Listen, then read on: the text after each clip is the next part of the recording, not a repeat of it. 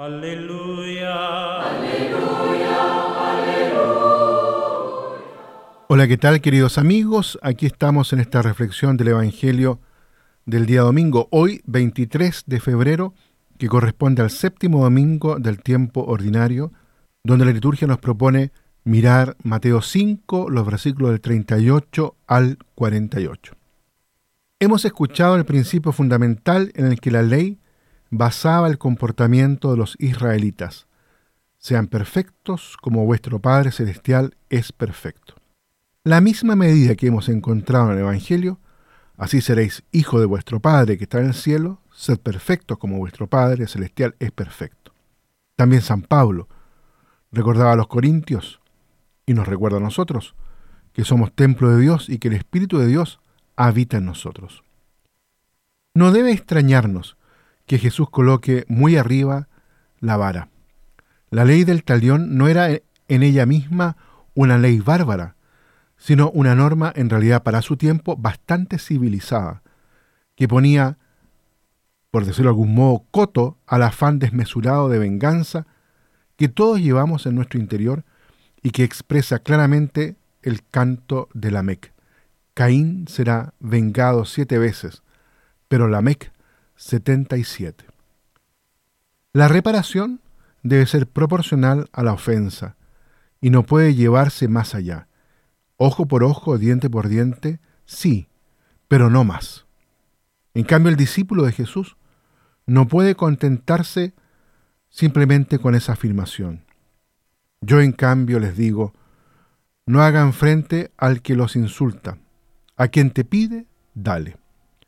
El discípulo de Jesús debe arrancar de su corazón el sentimiento de venganza y debe estar dispuesto a hacer más de lo que está estrictamente obligado, presentar la otra mejilla, dejarse cortar la capa, no esquivar a los que piden.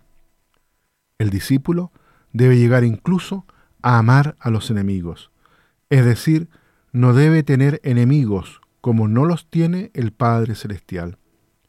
Jesús lleva la ley, por lo tanto, a su perfección. El prójimo que debemos amar son todos los hombres sin excepción. Jesús nos da ejemplo de lo que predica. Padre, perdónalos, porque no saben lo que hacen. Y el primer mártir, Esteban, murió orando. Señor, no les tengas en cuenta este pecado. Ante este ideal de vida, reaccionemos como los discípulos en una ocasión. Quedaron impresionados. Así pues, ¿quién podrá salvarse? dijeron. Jesús se les quedó mirando y les dijo, para los hombres es imposible, pero Dios lo puede todo. Él es capaz de arrancarnos nuestro corazón de piedra y darnos uno de carne. Medimos demasiado según nuestras propias reglas. Contamos demasiado con nuestras posibilidades. Dejemos que el Espíritu Santo mueva nuestros corazones y guíe nuestro comportamiento. ¿No saben que son templo de Dios y que el Espíritu de Dios habita en ustedes? La ley del talión, ojo por ojo, diente por diente, no respira venganza, sino justicia. Frente al sistema anárquico de venganza personal e indiscriminada, muchas civilizaciones antiguas, y no solo las hebreas, establecieron el principio moderado del talión, que la medida del castigo corresponda a la medida del perjuicio, sin excederla con sobrecarga. Robaste 100, devolverás cien. Si alguno causa una lesión a su prójimo, como él hizo, así se le hará. Fractura por fractura, ojo por ojo, diente por diente. El que mate un animal, indemnizará por él, pero el que mate a un hombre, morirá. Supondría un paso de gigante para el buen orden del mundo el que esta ley gobernara la conducta personal y social. No vale calificarla de bárbara, mientras se practican progresiones aritméticas o geométricas en el desfile de las violencias.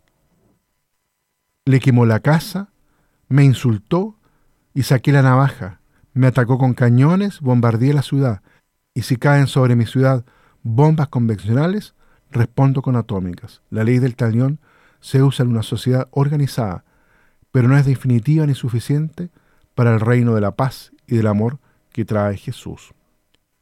Jesús irrumpe con un espíritu nuevo el amor al enemigo. No es un nuevo código penal, ni la forma nueva con que los jueces hablan de aplicar la ley. Es una irrupción salvadora de Dios en Jesús, que ha de poner de manifiesto la limitación de las conquistas humanas en el camino de la liberación del hombre y la humanidad. Muy bien, queridos amigos, en este domingo entonces, el séptimo del tiempo ordinario, los invito a renovarnos en esta exigencia que nos plantea Jesús. El Evangelio, en ese sentido, no es algo fácil, es un gran ideal que nos invita el Señor a vivir, pero que nos trae plenitud de vida y felicidad en el corazón. Que Dios los bendiga a todos y a cada uno.